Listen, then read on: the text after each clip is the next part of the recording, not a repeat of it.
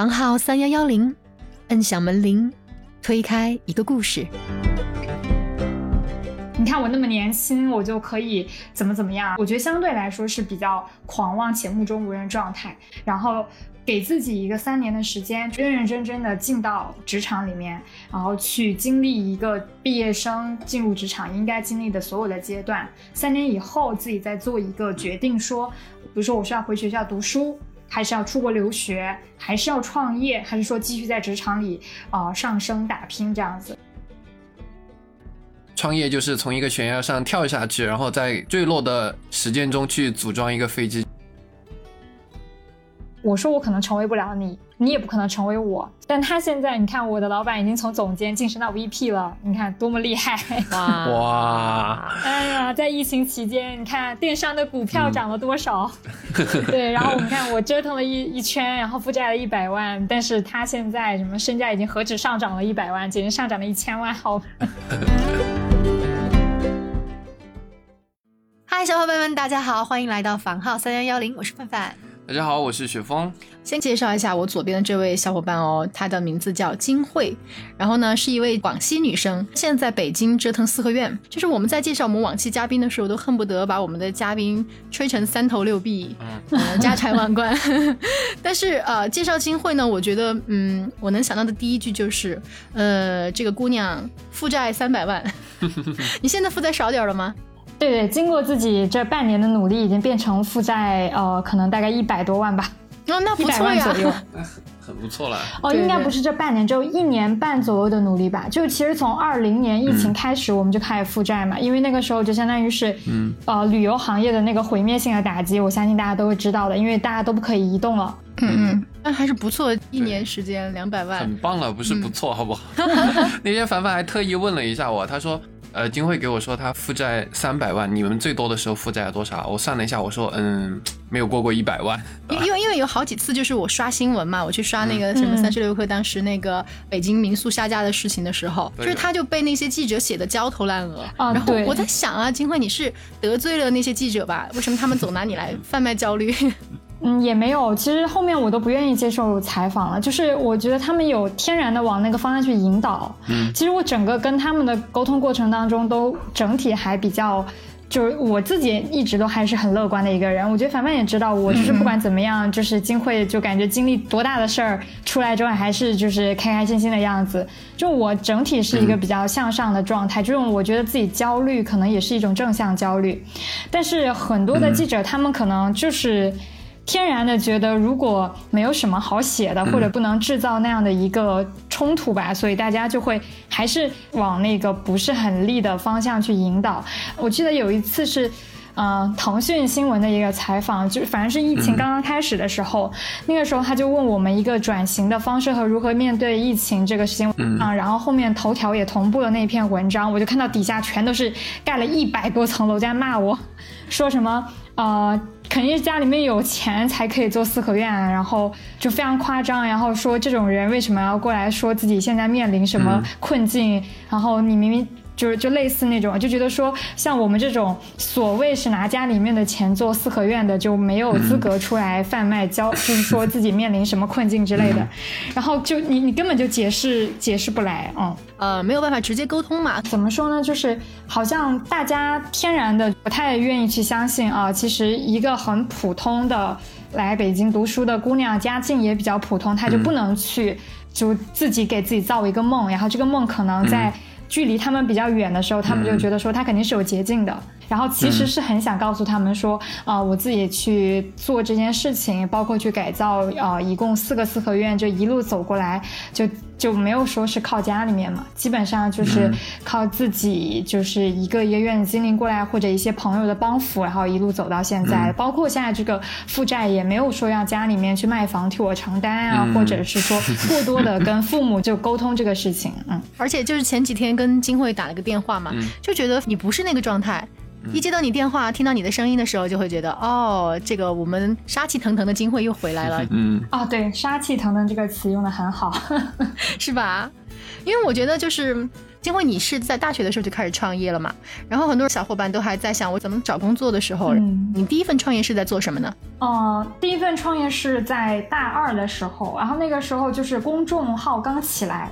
就是刚刚微信发布了公众号这样的一个功能，然后我们就开始，就那个时候觉得自己就也挺能说、挺能写的，就开始做一个偏大学生旅游类的一个公众账号，就其实更偏资讯类。就比如，因为那时候我们在五道口念大学，然后大家很多大部分的人都是刚来北京嘛，然后就很想对北京这座城市充满了探索的欲望，就很想知道每个周末哪里有展呀，哪里有市集，然后北京京郊有哪些好玩的地方，尤其是大学的社团也很。多经常大家要一起聚会什么的，然后我就去，当时我们就做这个收集资讯的工作，然后把它做成公众账号、公众号的文章啊发出去。那个时候就很轻易就十万加了，它不像现在大家对公众号很疲劳，那个时候它还是个新鲜玩意儿。然后我们就通过写这些资讯，然后做了一个大概有十五万吧，就是十五万粉丝的公号，大部分都是其实都是来北京就是上上学的学生。然后有有一次就慢慢的粉丝涨起来之后，我就跟我当时的一个呃我们大学的。一个同学，然后就聊说，我们要不去就北京周边玩一下，看能不能开发什么项目，就是让那些班级的团建呀、社团团建啊，可以去玩，就给他们一个解决方案。然后我们第一个地方去的是北京的上庄水库，然后发现哦，水库边上有那种农家乐，就是可以类似于什么六十块钱 BBQ 自助，还可以在水库里钓鱼，因为他们都提供那种设备。就当然也不是什么好肉，但对于那个时候的学生来讲，反正就够了嘛。对。然后还有那个什么农家乐的 KTV 啊，打球呀，包括一些采摘。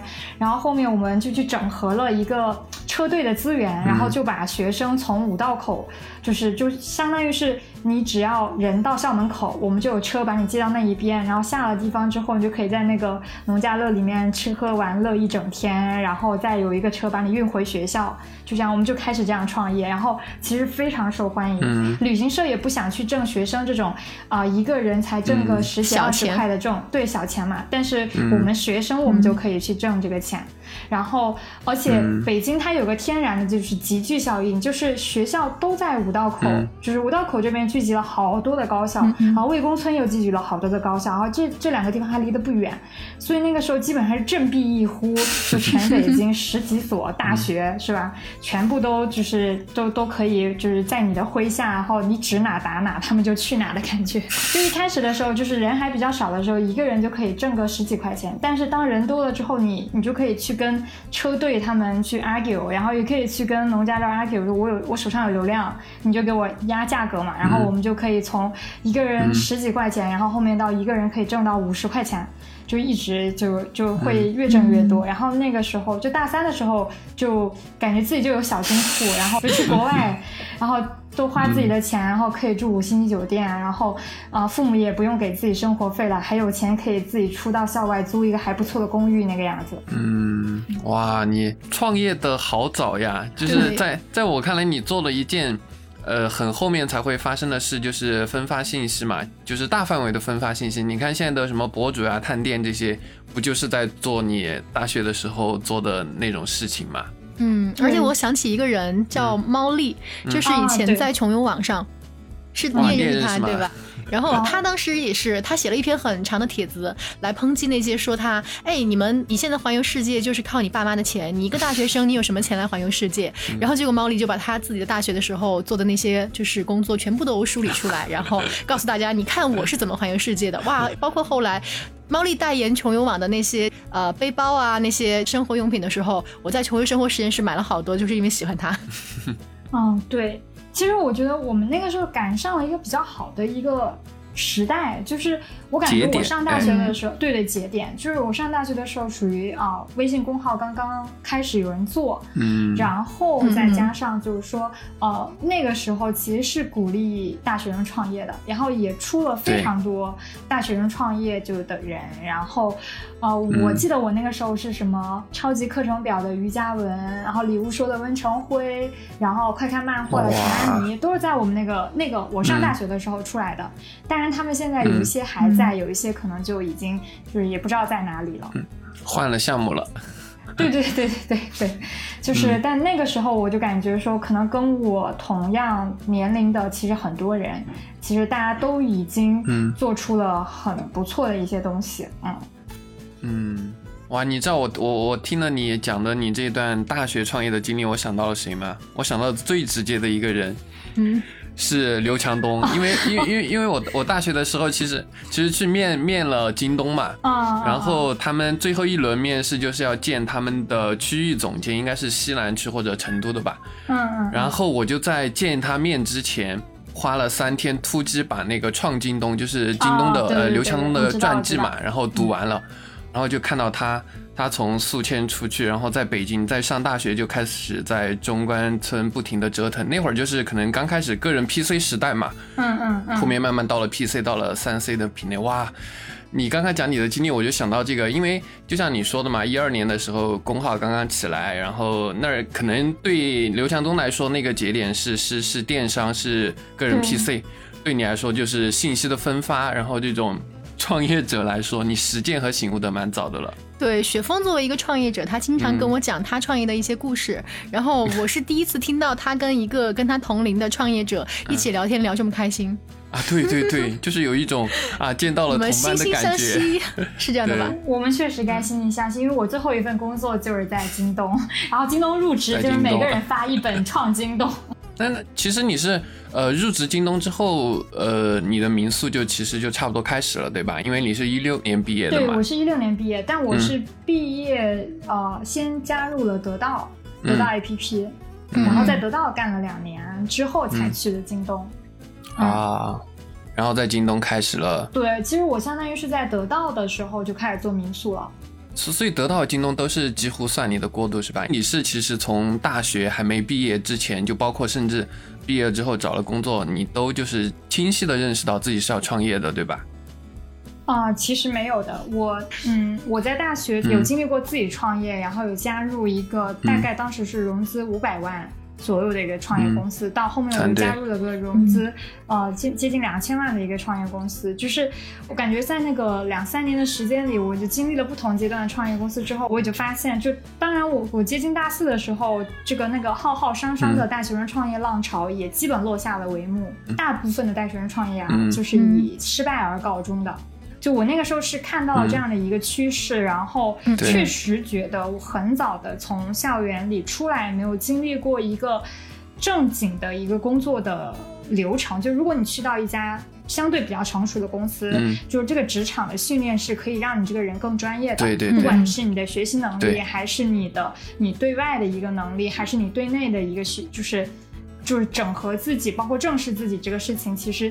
他职场都可以给你一个非常好的一个就是教育的环境，对，是这样，对对对，就是会比你在大学的时候你去创业那个时候，其实你是心比天高的，就是因为你是觉得说啊，你看我那么年轻，我就可以怎么怎么样，然后其实是我我觉得相对来说是比较狂妄且目中无人状态，是我在大四的时候其实非常清晰的认知到，然后我就在大四那个呃快。嗯，呃，距离毕业还有半年的时间里，我就决定要收心，然后要去，我我觉得当时叫蛰伏，就是要把自己当做一个就是就是普通的毕业生，要回归到一个基本的路径里面，然后重新去学习和调整自己的状态，然后。给自己一个三年的时间，就是这三年的时间里，我啥都不要想，我就认认真真的进到职场里面，然后去经历一个就是毕业生进入职场应该经历的所有的阶段。三年以后，自己再做一个决定，说我是要，比如说我是要回学校读书，还是要出国留学，还是要创业，还是说继续在职场里啊上升打拼这样子。我当时是告诉自己，就吕金慧，你一定这三年你给我老老实实的。在职场里沉沉浮浮，不可以有其他别的想法。我刚刚听到你说这个，我突然，我甚至都有点自卑了，因为。我我是正经的，因为可能呃，在创业的人吧，或者说创过业的人，他们可能在某一些成长的路径或者想法上是有相似的。就比如说金慧刚刚聊到嘛，他说一定要去上一次班。其实金慧是主动的想到这件事情的，但在我身上，其实我跟他经经历可能类似。我去了一家公司上班，然后那家公司刚好是一个呃初创型的吧，算是，当然它它它规模比较大了，有几百人了。顺为投了几轮资，也是啊，每一轮可能有上亿的融资吧。但是我是在那公司才发现的，哦，原来创业是这样的，因为在那种初创公司嘛，结构还不完整。我刚去的时候，那个团队还很小，你还可以跟老板、可以跟 CEO 见面，一起吃饭聊天什么的，然后就会得，哎，你你在得到应该也会也也能够收获到我我刚刚聊到的这种感觉吧？应该是是是，我在我进得到的时候才。六十个员工左右哦，那那那你比我都还早一点。我进的时候，我们公司有一百多两百人，但是我待了快两年之后，他们已经有六百多七百人了，就是最快速的那个膨膨膨胀阶段啊！对对对，对我我就那段工作之后出来创业的话，我有很清晰的认知，就是在任何一个人吧创业，你不管说你是有家里面提供资源，还是说有钱，还是说白手起家。都必须要有一次很完整的公司的上班的经历，不然的话就是愣头青。就算你挣到了钱，可能也是运气比较好吧，或者说你刚好在风口上。然后我跟金辉是一年的嘛，他刚刚讲的那个大学生创业，在我们快毕业的时候很火。然后其实，在我们毕业的时候，那个最高的风口已经过了，这个其实我们也感觉到。但是真的在那样一个公司，那个那样像他是得到，对我来说是一个呃另外的小公司。然后我们经历过那轮之后，反而就是你你像金慧，他后面负债三百万都都一点都不怕的，就跟他前面的经历是完全脱不开的呀。那那这几年就是不管是你在得到还是后来京东，然后到你后来开始做四合院，你觉得这几年你的收入变化有很大的区别吗？哇，就过山车！因为我大学的那个创业的经历，其实在我大学毕业找工作的时候，其实是非常受欢迎的，所以我是很相，就是说找工作这件事情对我来说没有什么啊，起点就比较高了。对对对，没有什么困难。那个时候是想进北京任何的大厂都都没有任何问题。嗯嗯。然后我最后选择了去得到，然后得到的当时的配给给到一个啊。毕业生其实也蛮高的，因为也就是初创型公司的一个红利吧，就是野蛮生长嘛，然后他们就是很需要人才，所以不会在那个就是对对薪资上会吝啬什么的，基本上是优于甚至是优于一般的大厂。嗯，行业水平对。对，然后包括后面我去京东的时候，我也是二十四小时就拿到京东的 offer，就是相当于是你是他们上赶，就是啊凡尔赛一点，就是他们上赶着要的人，然后。对，然后我那个时候又懒得说，就是去花太多的时间在找工作这件事情上，因为我觉得从，因为我在得到当时也负责电商嘛，我去京东也，也也比较顺其自然，就相当于是从一个呃明星创业公司去到了一个世界五百强，我觉得路径过渡也很 OK。然后，啊，如果我未来还要继续在就工作的话，其实这个跳槽路径也是也是上升的嘛，薪资上给的也是一个正常上涨。所以其实你在工作阶段的时候，你我们的收入相对来说是很正常的，但是创业了之后就不是了。讲一讲，讲一讲。要开始了，断崖式下跌。对。对，因为其实我们你年轻嘛，你你对世界充满好奇。其实那个时候你上班呢，虽然说工呃配不低，但是你基本还是月光族嘛。你去出去喝喝酒，偶尔买一些自己想要的 小小小的奢侈品什么的，可能就月光了。所以也是基本上没什么存款的。然后我们也没赶上说能拿股票的那个那种公司的阶段嘛，所以我们基本上也没有什么飞来的横财。所以从我租下第一个院子起，我就开始负债了。所以你的负债是从那个时候开始的？对，从我我记得那一天就是特别逗，就是我们前后已经看了二十多个院子，上了十几个谈判桌，然后都没有都没有看上。我觉得我的第一个院子可能要泡汤了。然后那一天突然间就周末的时候去看了一个院子，觉得非常合适，然后跟房东聊也很 OK，然后当天我就交完了那一个定金。交完出来的时候，那一那那就我记得那天我是八九点左右从那个家里面出门，然后等到我从那个中介的办公室出来的时候，已经快下午四五点了。我我就感觉懵懵的，那一天我也不知道经历了啥，就看着银行卡的那个数字直接就几几乎归零，只是刚交完定金就几乎归零了。然后我当时就懵了，我说啊，这就是我第一个院子吗？我就这么拥有了嘛？然后然后后面我的那个我弟弟就说，并不，你并没有拥有，因为你后面还有百分之八十左右的就是全款。嗯。然后我说啊，那我要赶紧想这个事情。我当时也觉得自己就是挺挺有意思的，就是自己并没有拥有。租下整个院子的钱，但就是毅然而然而然的先交了定金。哇，你好有勇气！没有，但其实心里面你是有个底的嘛。这个就要说到，就是说。嗯，为什么？其实还是鼓励大家刚毕业的时候，最好尽可能的还工作一下。因为我那三年的工作，其实我还是一个非常靠谱的一个人。所以当我自己出来创业的时候，我积累了一些，是吧？对我，我的那些很多前 leader 们就非常支持我。然后我当时是跟他们，就是就是有一些借款这个方面的事情，他们是非常欣然而然的答应的啊。当然，我也给了，就是肯定还不错的利息。债权吗？还是股权？啊，债权，债权，债权是吧？啊，对，债权。我我当时不敢，我我当时不敢跟他们以股权的形式，因为我觉得，呃，我还没有做出一定的成绩。嗯，我就是直接去做股权这件事，我可能觉得对我关系这么好或者这么信任我的人来说，我觉得对他们不是很 OK。嗯，所以我是以债权的形式的。嗯，那也很好啊。对。嗯，就基本上，反正我启动自己的第一个院子，就是一定的花呗，然后信用卡加上呃我两位前 leader 的支持啊。嗯。其实他们都不是我的直属 leader，是其他部门的负责人。但是因为我们之前工作有交接，然后有交接嘛？对，然后有交集，然后在这个工作对接的过程当中，就是我比较靠谱，然后就是导致我们啊。就是我离职了之后，我们还一直有交流，然后还一直就是，就是他们还一直在持续的关注我在做什么，并且愿意支持我这样子，嗯。嗯，这点上应该北京环境比成都好得多，因为像在北京或者嗯上海啊或者之类深圳之类的城市嘛，连续创业者很多，大家都愿意说关注到团队的成员，甚至说互相有新的项目呀，也会互相就是尽力的支持嘛。比如像在金汇身上是。呃，得到了一笔启动资金的借款，或者说甚至说资源上啊，如果有一定成就，甚至会有资源上的，呃，人际关系上的帮助，这还蛮好的，比在成都好多了。而而且金汇他本来就是一个就是给人一种非常有安全感的人，所以在这种投资上，他肯定会愿意选择一个他信得过的一个项目。这样，嗯嗯，对，嗯对，所以我觉得，嗯，就工作靠谱这件事情，其实这样还挺重要的。就是打工这个阶段，其实。一定年轻人啊，就是我我因为我经历过那个时间过来，就是就不要害怕吃亏，也不要害怕多干，不要害怕就是你付出了没有得到一个等价的回报。就是我觉得这个事情是真的是在我后面创业了之后，我感觉我得到的那一个就是意外的收获和帮助是超出我的预期几百倍甚至上千倍的。就是甚至真的是很多之前工作中完全没有交集的前同事。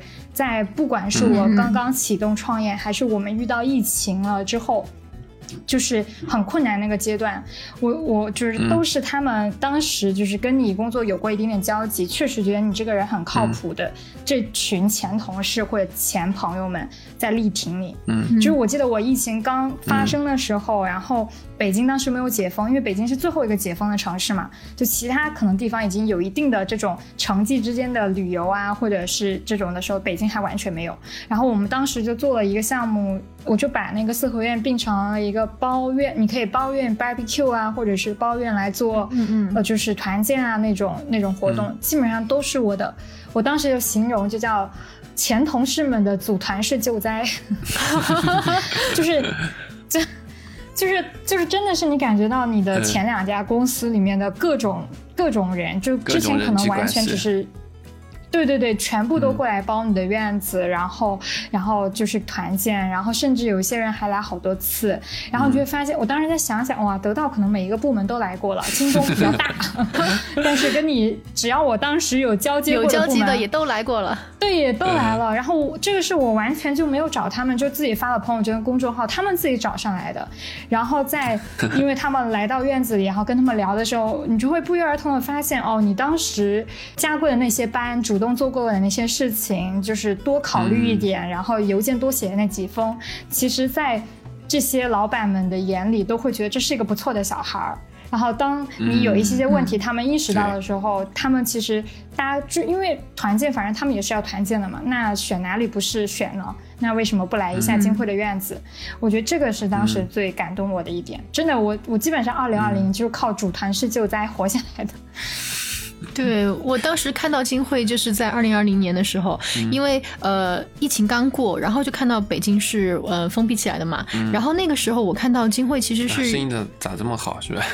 不是，我是看到他一直在探索，他还有什么样的方式可以就是改进他现在的状态。我看他当时有那个做那个芝麻酱，我记得当时那个就是我们前几期的嘉宾 Jason，他就是当时还环游全国的时候，就给每一个小队长都有从金花那儿买芝麻酱，对。对，然后嗯嗯，然后还当时我记得你好像还做了很多，就是尝试自己做蛋糕那种。呃，有点像 DIY 的那种体验，不是，是那个时候，呃，我们就尝试着说改掉一个房间做咖啡馆，嗯。啊，因为我们当时觉得外地的客人可能进不来，但本地的客人他就是有那种汹涌要出出行的冲动嘛。那我们改成一个本地的咖啡馆的话，就是大家就可以来胡同的四合院里，然后喝个下午茶的那种感觉。对，所以当时就觉得你的尝试蛮多的。事实是，事实是什么？事实是当时改成的这个咖啡馆，现在在北京民宿全覆没的时候，依然支撑起了我们院子的存活。一 次 一次伟大的尝试。对，其实其实也不能叫尝试。就我之前很早以前在做四合院的这样一规划的时候，是想到要开咖啡馆的，只不过疫情把它提前了啊，就有过这个。打算把它提前了，嗯，提前了好多。我原来想着可能得两三年以后吧，但是疫情让我一年以后就实现了在院子里开咖啡馆的这样一个计划。嗯嗯，那你的爸爸妈妈就是对你在北京工作呀，然后包括当时你辞职这些，他们有什么想法？我从小性格就比较独立一些，然后基本上呃，在整个人生规划上，我爸妈就是属于。不会对我指手画脚，因为我们家庭关系很民主、很自由。嗯，然后话语权可能大多数在你，对吧？对，对，我觉得是这样的，只要你不从家里面拿钱，啊，父母就很难再去做过多的管控。嗯，对，说的太好了。就就你刚刚那句话嘛，让我想起了，就是我我出我创业的时候，其实我在那家公司待的蛮好的，然后不管是收入呀、自己的呃前景啊，就不在那公司状态都蛮好的。然后我告诉我爸。我要出来创业，做一个很莫名其妙的事情的时候，他们看来很莫名其妙事情的时候，他就极力阻止我嘛。然后我们的谈判啊，都称不上谈判吧，我已经决定好了，已经辞职了，通知然后才告诉他们，对对，在通知他，他在表达他的不满的时候，我给他说的最后一句话，我有一个底线，就是我做我做一件你不同意的事情，那 OK，我要自己承担后果。那我我的决策就是我不花，我做这件事情不花你一分钱。嗯，然后最后我爸就。啊，那好吧，OK，我也阻止不了你。对，但其实到后面的时候，就是有一次我我我高中时期的很好的朋友嘛，就有一次借住到我家要考试。然后我爸接送她的时候，就有悄摸摸的跟我的那个闺蜜们说，就是说他其实的想法还是希望我毕业之后能回广西，因为我爸爸是偏科研型的人嘛，他也是希望给我找一份科研型的工作，然后就没有那么辛苦。嗯，对 对嘛，他们肯定都是希望稳定一点呀。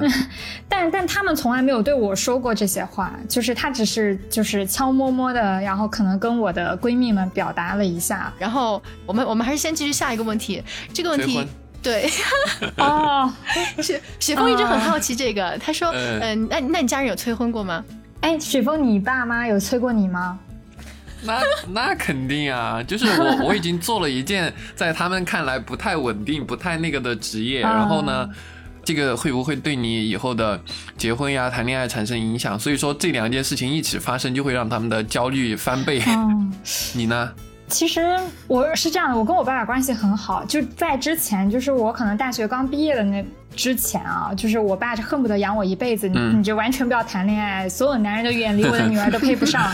就我爸当时可能是这种想法，嗯，对。一直到可能就是啊，我觉得尤其是疫情以后吧，就是那种不确定性就增加了很多嘛。就是父母其实有些时候他们毕竟经历过的事情太多了，他们有些时候是能看到一些趋势的，然后。当然，也可能是因为年纪可能到了，他们会意识到自己的身体没有这么好了。嗯嗯。然后，以及像我爸就说，大环境下钱没有这么好挣的时候，他们就会反过来担心我。嗯。然后才会说，就悄摸摸的跟我说：“哎呀，其实你也可以谈谈恋爱啥的。”你爸妈好含蓄，每次都悄摸摸的告诉你。就我我父母真的是非常好的父母，他们就很怕就是他们的愿望绑架到我，嗯，就他不希望就是我成为他们想成为的样子，而希望他们他们的希望是我成为我自己想成为的样子。嗯，这样的父母已经很开明了。对他们每次在跟我谈论一些就关于未来啊或者关于人生的这种话题的时候，其实都会比较小心翼翼一点，他们很怕就是我会过于在乎他们的感受，而就是忽略到自己内心的声音吧。但他们又没有办法不表达，因为他们确实担心。嗯嗯。就还是有期盼的。哎，其实我作为一个比你们俩年纪要稍微大 大那么一点的小伙伴，对对对，我其实。没有没有，不是这意思啊。我我更多的是希望就是呃，你们还是要多多跟自己的父母沟通，不要让他们被动来问你们，悄摸摸的这种感觉，其实他们心里面是可能很期待你们能主动的去跟他们沟通，告诉他们，哎，我们现在可能会发生什么样的事情，接下来会怎么样这样。哦，但其实我还好，我基本上每两天都会跟我爸妈视频，但只是避掉了这个。哇，雪峰学习一下，学一下，学一下。我我真的是从大来北京上大学这十快十年的时间里，基本都保持就每两天就跟我爸妈视频，而且都很平均，就是这两天是给我爸爸打，然后下下一次就给我妈妈打，一定不会说只给一个人的手机打。啊，那你爸妈关系一定很好。对，没有，他们俩是在一起的，但他们有些时候会在我面前像小朋友一样说你你这次给是他的手机打，那你下次要给我的手机打，就类似于这样。对，这样家庭关系蛮和谐。对，其实我有男朋友，但我没有跟他们说。嗯嗯，因为我咋不说呢？你看这孩子多不省心啊！我问问一下来，金慧，你不说的原因是什么？我觉得你雪峰应该还是比较了解吧，就是感觉爸妈一旦知道，我不知道是不是儿子跟女儿会有差距啊。就我爸妈一旦知道我谈恋爱，就调查户口，对，就他会把那个男的，就是祖宗十八代都想问一遍，你知道吗？我我很反感那种调查户口型的这种方式嘛。嗯。就我跟你类似，我在大学的时候谈过一次恋爱，然后那次就我就很自然的告诉他们嘛，然后他也去我们家玩过，我也去他们家玩过，但是其实我们根本没有到谈婚论嫁那一步，只是说谈了一次恋爱，然后呢，大家都对这次呃这一段关系是看好的，但是还远没有到那一步哈。然后结果那次就带给他们认识，然后完了那次分手之后，就是我爸妈甚至比我还伤心，嗯 就压力比较大是吧？嗯，对，就是。我这点我跟金慧儿类似，就是说，嗯，如果我在谈恋爱，我可能也不会那么轻易的告诉他们，因为在我们看来，这可能只是。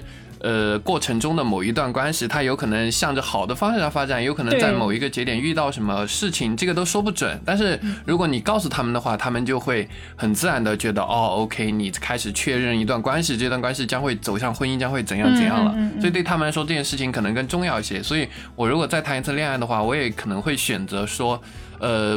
不告诉他们，或者说不那么多的告诉他们，其实这点，哎，我们真的是同年人哎，机会。对 对，就甚至他们可能也接受不了，就前男友后面变成朋友这种事情，嗯。嗯，因为我爸妈太幸福了，嗯，就他们不不太能理解这种中中间发生的变故的关系，对。金慧，就像金慧，她现在这么呃有这么幸福的爸爸妈妈哈，有没有想过，就是你呃在某一个工作实在有点觉得扛不起来的时候，有没有想过直接回家啃老算了，不要再继续在北京扛了？有这样的一个时间吗？嗯，好像没有。我觉得如果哪天我想回广西，那一定是因为我觉得广西也有很好玩的事情，我需要回去建设家乡了，一定不是回去啃老。因为其实这几年我一直在看。西南的整个旅游的发展形势嘛，也在关注一些比较大的项目落地在广西那样子。就是如果回去，肯定也不是啃老，就带着爸妈一起创业。发现没有，随时都是支棱起来的一个小姑娘。他他没有他没有他没有到的时候上升的状态。对，那什么报道都不是都是不真实的。就是包括像我今年还鼓励我妈，就是开了一家奶茶店呢。哇，这可能在我人生中都不会发生的事情。然后我对他的要求就是你只要不亏本，是吧？就是你想怎么玩怎么玩。事实上，我发现他经营奶茶店了之后，现在每天整个人都很活泛，嗯，是吧？比我以前看到他每天在家就一一打视频电话，就感觉他就躺在那里的那种状态要好 太多了。他开始他开始思考，哎，为什么？啊，明天下雨，我的奶茶店可能生意会差一些。然后开始思考，马上到圣诞节了，我要怎么布置一下店里？我就觉得很很好呀，我我就非常鼓励我的父母去做这种尝试。还可以讨论一下创业金。对啊，对啊，我们两个还会经常 PK 营业额呢，因为他开奶茶店，我开咖啡馆嘛。啊，觉得就是金慧，嗯，你不管是从做民宿，还是到后来你咖啡馆，然后到现在的，嗯，杂货铺应该算吧，哈。然后我觉得，嗯，这么多年，你你应该算是你的这个经历是比较多舛了。然后疫情的时候呢，四合院的房租那么贵，然后后来北京又突然面临民宿全盘下架，然后嗯。就是你当时还好像有一次被呃拘留是吧？对，因为民宿非法经营，然后被拘留。那个其实就属于一个怎么说呢？就北京特有的一个事情。嗯，这个也没啥，主要是主要是凡凡他因为做民宿没有经过派出所，像 像我的话已经习以为常了。我我跟我现在都是一个。可以配合民警开展工作的守法公民了。每次叫我去，我都老老实实的，该干啥干啥，流程都很熟悉。对我，我当时做民宿的时候看到警察我都紧张。就是做民宿，应该每个城市其实都有遇到过这样的问题，就是因为我觉得还是跟这个行业过于新兴了，然后没有相关的一些立法或者一些区域的政策去指引，然后就导致的。呃，就是说，大家可能或多或少，反正都进出过警察局，但像我这种到达拘留这个地步的，可能因为我在二环嘛，就是。我的那个属于帝都核心政治圈，是这样。对，然后当时又因为疫情期间，大部分的同行都已经就是没有挨过去，然后剩下为数不多的像我们这种还有四个院子还在正常经营且经营的很好的，就很容易成为目标，然后上了点心。那但其实我听你聊这些的时候，不管是说刚刚。啊，负债三百万，还是说，呃，人生甚至有了一次刑拘的经历，都都并没有对你造成什么影响啊？或者说，你已经认为那是一个经历，因为你可以笑着，可以很开心、很轻松的跟我们聊出来。嗯，反正在里面的时候，你肯定是很痛苦的。但是，嗯，但是我觉得我们每一个人都是，当你面临一些巨变的时候，还是要去思考这个事情，到底你是不是真的做错了啊？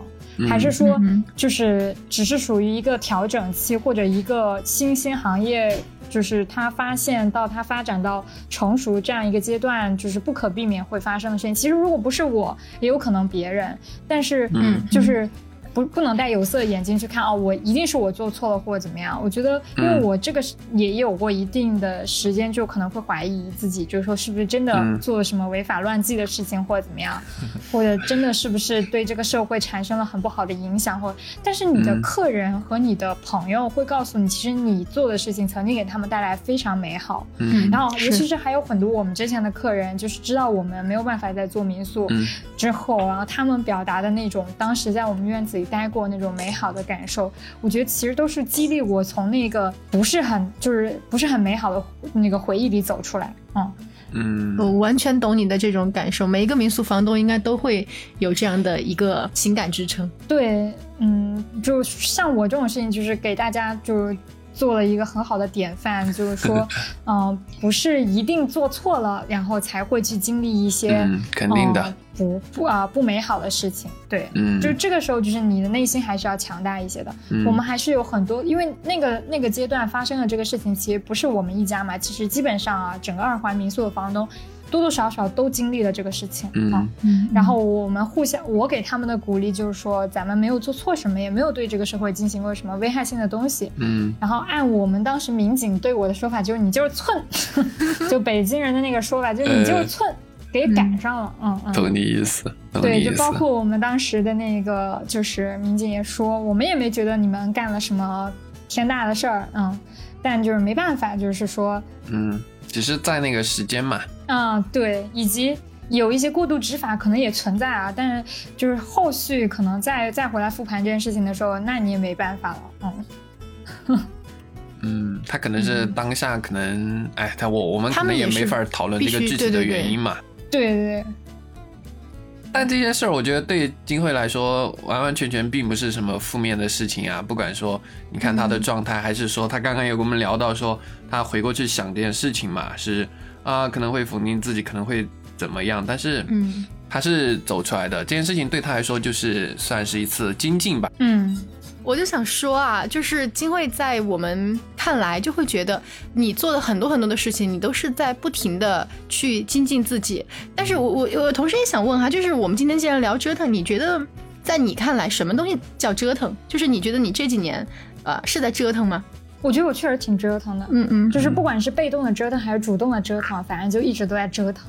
尝试新的事情吧，我觉得他是在啊，对对对，我我像我之前就是想是说怎么理解折腾这个词，我觉得就多尝试。嗯，对，就多尝试呀。就是也曾经跟一些前辈，就是五六十岁了，非常功成名就，实现财富自由啊，就是很好的前辈在聊过这个事情。嗯嗯，他其实他们给我的很多的一些就是劝解啊，或者是就是。鼓励些，就是他们还是很欣赏，就是你年纪这么轻还能够一起尝试。嗯，就你，我觉得他们当时就是说，只要你永不言败吧，就是基本上老天爷也没有一，也不是那么残忍的，不会把你推向一个就是完全的末路啊。就像之前我们不是很鸡汤的一句话吗？上帝为你关了一扇门，肯定会给你打开一扇窗。嗯，其实都是这样子。我反正我就感觉我在。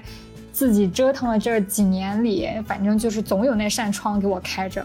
嗯，我觉得对于一个创业者来说，折腾可能是永远无法避免的吧，或是必须要一直持续进行的。对，因为嗯有一个说法，好好像就是罗振宇说的吧，他说 我前老板。对呀对呀，我就想说是你前老板。怎么？你今天怎么说的都是我的前老板，不管是刘强东还是罗振宇啊？因为因为刚好聊到了吧，因为我印象中是他说的吧，还是他转述别人的话，就是说。真正的创业者只有一种，就是连续创业者。嗯，就是我觉得作为一个创业者来说的话，或者叫连续创业者嘛，就是不停的折腾才是那个吧。就比如说金慧，可能对他所谓的折腾，在我们看到的就是他那个院子本来是做民宿的，无法做了，或者说当下无法做了。嗯，他就在不停的去尝试更多的可能性啊，可能是开咖啡厅，可能是做一个。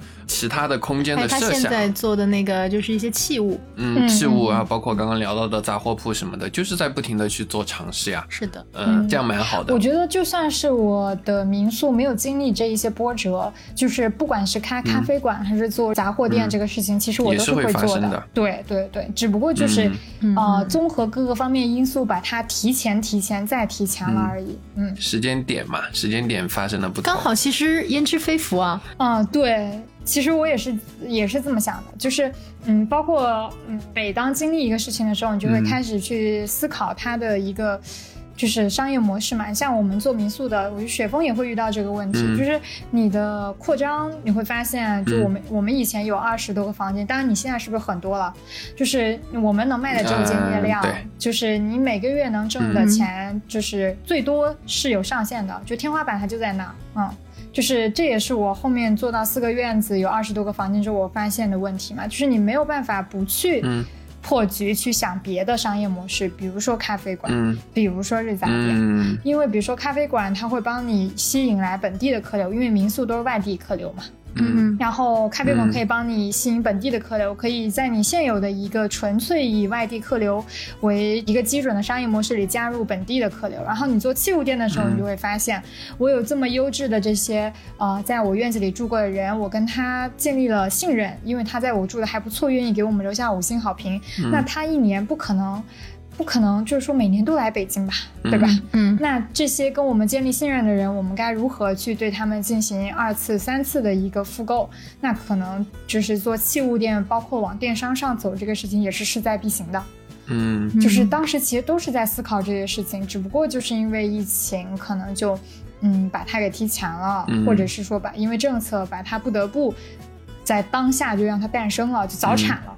就以及我就在说，可能将来未来的两年左右，或者是更更长的一个时间，可能我们会离开北京，去到一个相对来说，就等政策比较明朗的时候，就我们会去到一个相对来说比较支持民宿的一个城市。嗯，然后在那个地方 launch 的这个项目，可能就是包含民宿、咖啡馆，还有一个器物店。嗯，综合的业就这个东西，你把它放在一个空间里，一点都不会觉得它奇怪。嗯，但是就是我相信我们就是可以 handle 得住的，因为我在呃不管是纵向的时空和横向的一个空间里面，反正我们都去做，都尝试过这些事情了。有一天只是把它再整合回来而已。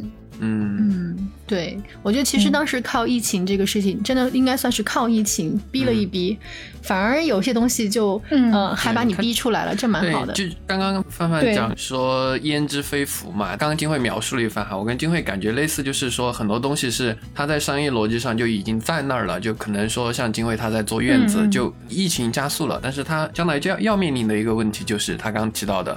房间数量到一定的程度了，他可能就需要去扩张他业态的维度，包括他甚至有打算说以后去一个政策明朗的地方，那可能他就需要是是一个综合型的业态，它的整个的商业逻辑里面就不能避免的，它必须去拓展它的维度。只是说疫情加速了这个事情，就包括对我们来说也是，可能跟你不太一样哈，你在扩，你该扩张维度，我们是在。想往这一个角度上去拓展它的深度，就包括刚刚我们正式开始之前，我都还在跟范范聊说，在去年底的时候跟我的合伙人聊了一次，就是我们是要。继续的去扩张规模，去无限的做大这个蛋糕，做大这个这个盘子，还是说，呃，当时我的看法就是说，我们一定要做的事情是，呃，在当下这个规模到了一个节点的时候，去去去提升自己的管理效率，去提高自己的呃能人的能效比就之类的。然后我们还进行了一次蛮深刻的讨论就之类的。就就疫情这件事情，嗯。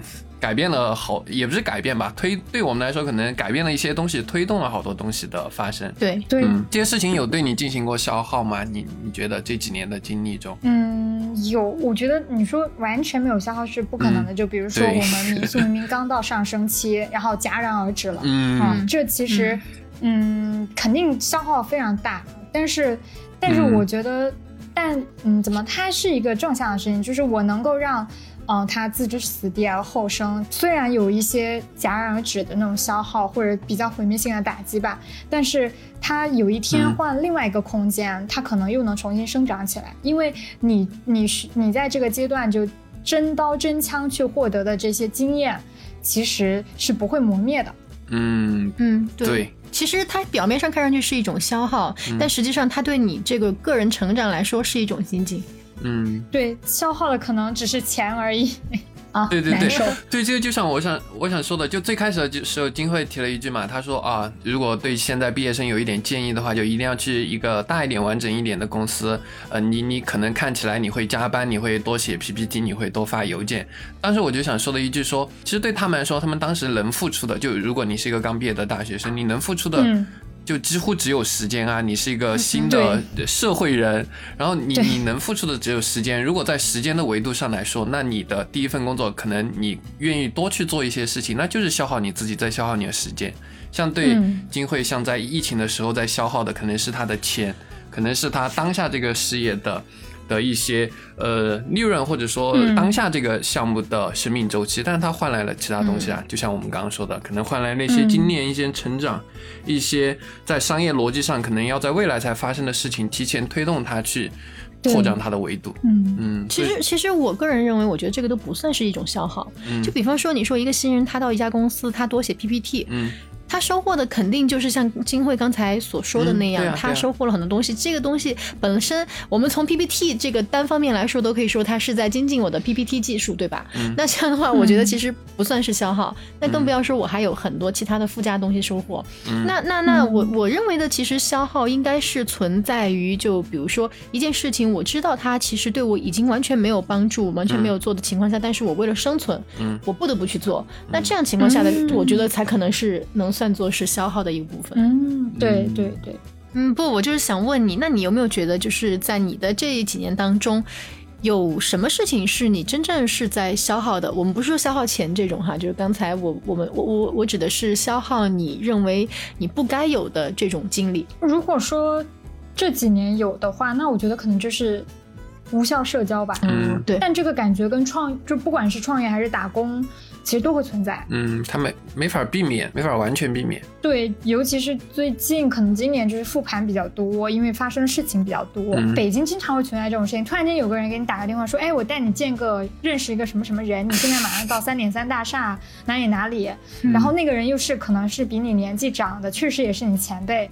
然后呢，你就不得已马上停止你现在在做的事情，然后去打个车，然后过去。但其实你在那走过过场，感觉你也并没有获得。合什么。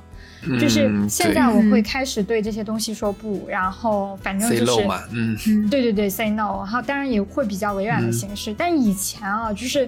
不管是刚毕业的时候，还是刚创业的时候，你还是会有一些侥幸，说啊，我可能会通过这种东西获得一些什么资源，走一下什么捷径。嗯，对对对，创业初的时候很容易遇到这种。对对对，然后就是，但现在就经历过那么多事情，你会发现啊，所有最后一切破局，可能更多的不是基源于谁给你牵个线、搭个桥什么的的时候，你就会发现没有必要再去这种内生的可能更重要。对。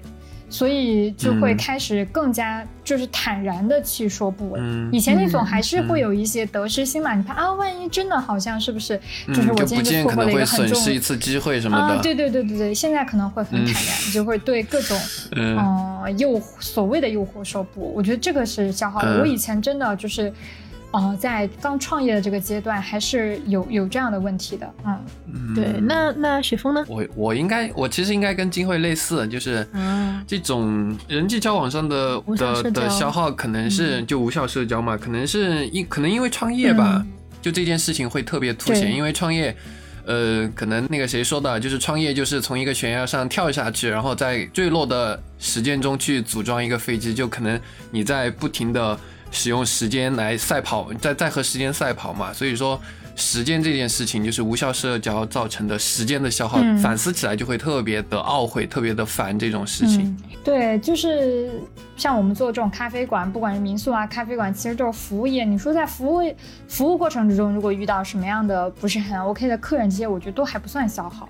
就这种就属于任何一个行业可能都会面临的一些事情，嗯，这个反而倒还好，你反而会成长起来，就如何应对一些比较棘手的客人，你自己也会有一二三四啊，遇到这种客人你要怎么去，他其实就很简单，他的诉求是什么，你怎么去满足他或者怎么样？创业还蛮好的话，会会给人一种一直在精进的状态，就是最好的状态，就像金慧这样嘛，就是对我其实我本来还以为就是金慧在他的这个成长道路上会有很多消耗的事情。对，因为金慧给我的整体的感觉哈，今天聊下来是一个不断不断的在精进他的人生的一个小伙伴。好，然后呃，在这样情况下，其实我能从你这里 get 到的那种正能量，是来源于你的这种精气神儿吧？我觉得。我我突然意识到，刚刚我我们聊了这次，我跟金慧表达出来，哇，创业好像是一件特别美好的事情，让你的整个人生都在精进。哦，没有没有没有。我先说我的态度嘛，就是创业还是一件跟很多事情。不太一样的事情，而且它意味着很大的未知性。嗯，没有说这件事情不值得做，但是呢，呃，它是一个比较大的选择。而且现在环境也这么差，如果大家正在有一份工作的话，还是 安安心心的、稳定的工作。对，今后呢，你对于就是创业这件事情的看法？嗯，我我觉得是跟每个人性格有关。就创业跟打工，我不觉得创业更好或者打工更坏。嗯，对，嗯，我觉得这是跟真的跟性格和你你要考虑自己的一个实际。的一个。就是情况，因为像我可能就是一个风险偏好型，我就是很喜欢冒险和比较相对比较刺激。然后大学不从高中开始就独立旅行，然后大学的时候也就是自己出国或者怎么样都不是很害怕。然后嗯，大学的时候自己去住那种在曼谷去住那种男女混住的青旅，我也是个人会很嗨很享受那种。对我的性格就决定了我本身就是会去能够呃接受一些不确定性。嗯，就或者说不确定性，在我而言，我我我我是可以 OK 的。但是我有很多的朋友，就是他们其实是很稳重的人。嗯，对，就是。我觉得他们的性格就是更喜欢去追求一些确定性，或者更喜欢去胸有成竹的去做一些事情。为此，他们其实会做好非常充分的准备去应对很多的问题。就这种人，他其实，嗯，我觉得打工的话，他其实会一直在企业里面做一个晋升，而且其实也会很好。我们可能会在未来的某个夹角交遇，就相会嘛。他可能投资我是吧？就像我当时的两位 leader 一样。对，我们来帮你实现你的梦想。对，就是我。我觉得我那两位 leader，他就是非常好的一个老板，然后他也是在自己的道路上就不也不断的精进啊，因为他在垂直这个路道路上，他要学习，他从学习如何当一个下属，到后面如何学习当一个老板，到后面学习如何去发掘他觉得呃呃有未来的年轻人。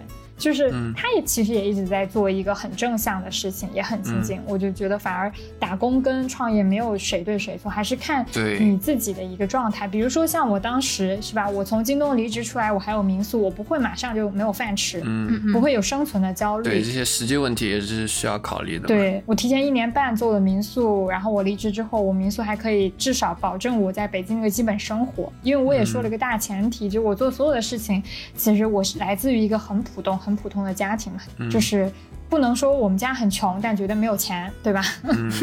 对。包括当时我从京东又又回到回到那个话题，就当时我从京东离开的时候，也是，就我觉得，嗯，也发生过比较多的事情吧。就是我在京东，然后当时就是向上的时候，发现我的老板哦，可能五十多岁了，然后还跟我一样熬大促，是吧？哦，就是就是就是到双十一六幺八的时候，大家都是凌晨一两点、两三点不能睡，然后我就觉得啊，如果我到五十多岁了，我还过着这样的生活，可能我接受不了。但是我的老板他非常享受他现在的状态，我们现在的关系还很好，他对他现在的这份工作充满了激情，就是他并没有觉得他这个状态不 OK，所以。呃，就包括我走了之后跟他进行离职谈话的时候，他其实也很支持，因为他知道我的性格就不是一个服管教的性格，嗯，或者是一个可以去比较好的做向上沟通的性格。然后，但是，嗯，我也很佩服他，因为我说我可能成为不了你，你也不可能成为我，所以是吧？对对对。但他现在，你看我的老板已经从总监晋升到 VP 了，你看多么厉害！哎呀，在疫情期间，你看电商的股票涨了多少？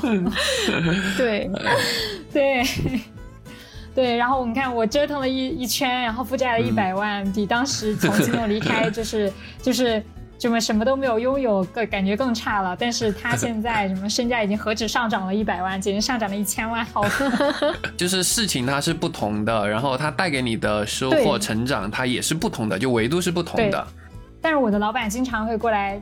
找我喝喝酒啊，然后在醉态朦胧的过程当中，你看一个接近六十岁的很 fancy 的女人就会跟我说：“会啊，一定 要坚持你现在做的事情，对吧？嗯，就是你其实还是在做很过很多人没有办法过到那个生活，嗯嗯，对。但是在柔软的时候，就还是会发出一些，呃，对别人就是别人状态的一个羡慕。其实我当时内心 OS 是。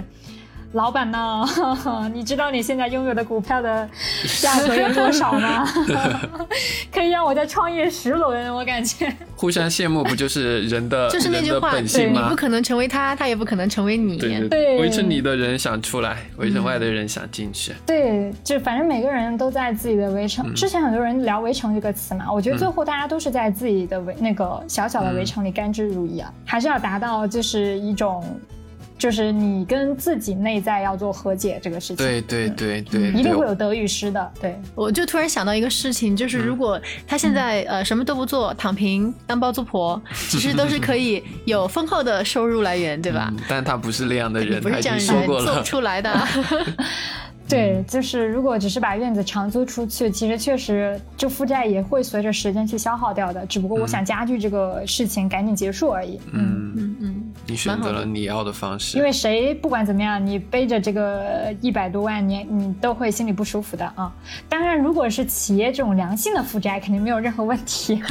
但像我们这种，就纯粹属于项目已经没了，就是民宿这个项目已经没有了，但是因为基于民宿的负债还存在这个事情，就确实是需要。你，呃，通过另外一些就是二次或三次或连续的创业，然后去消磨掉的，嗯嗯，创业不就是这这样吗？就负债的过程，你可能可能你成功的那次，可能是你人生负负债最高的一次，才意味着你的 成功。对对对对 对，对，所以所以负债这件事情。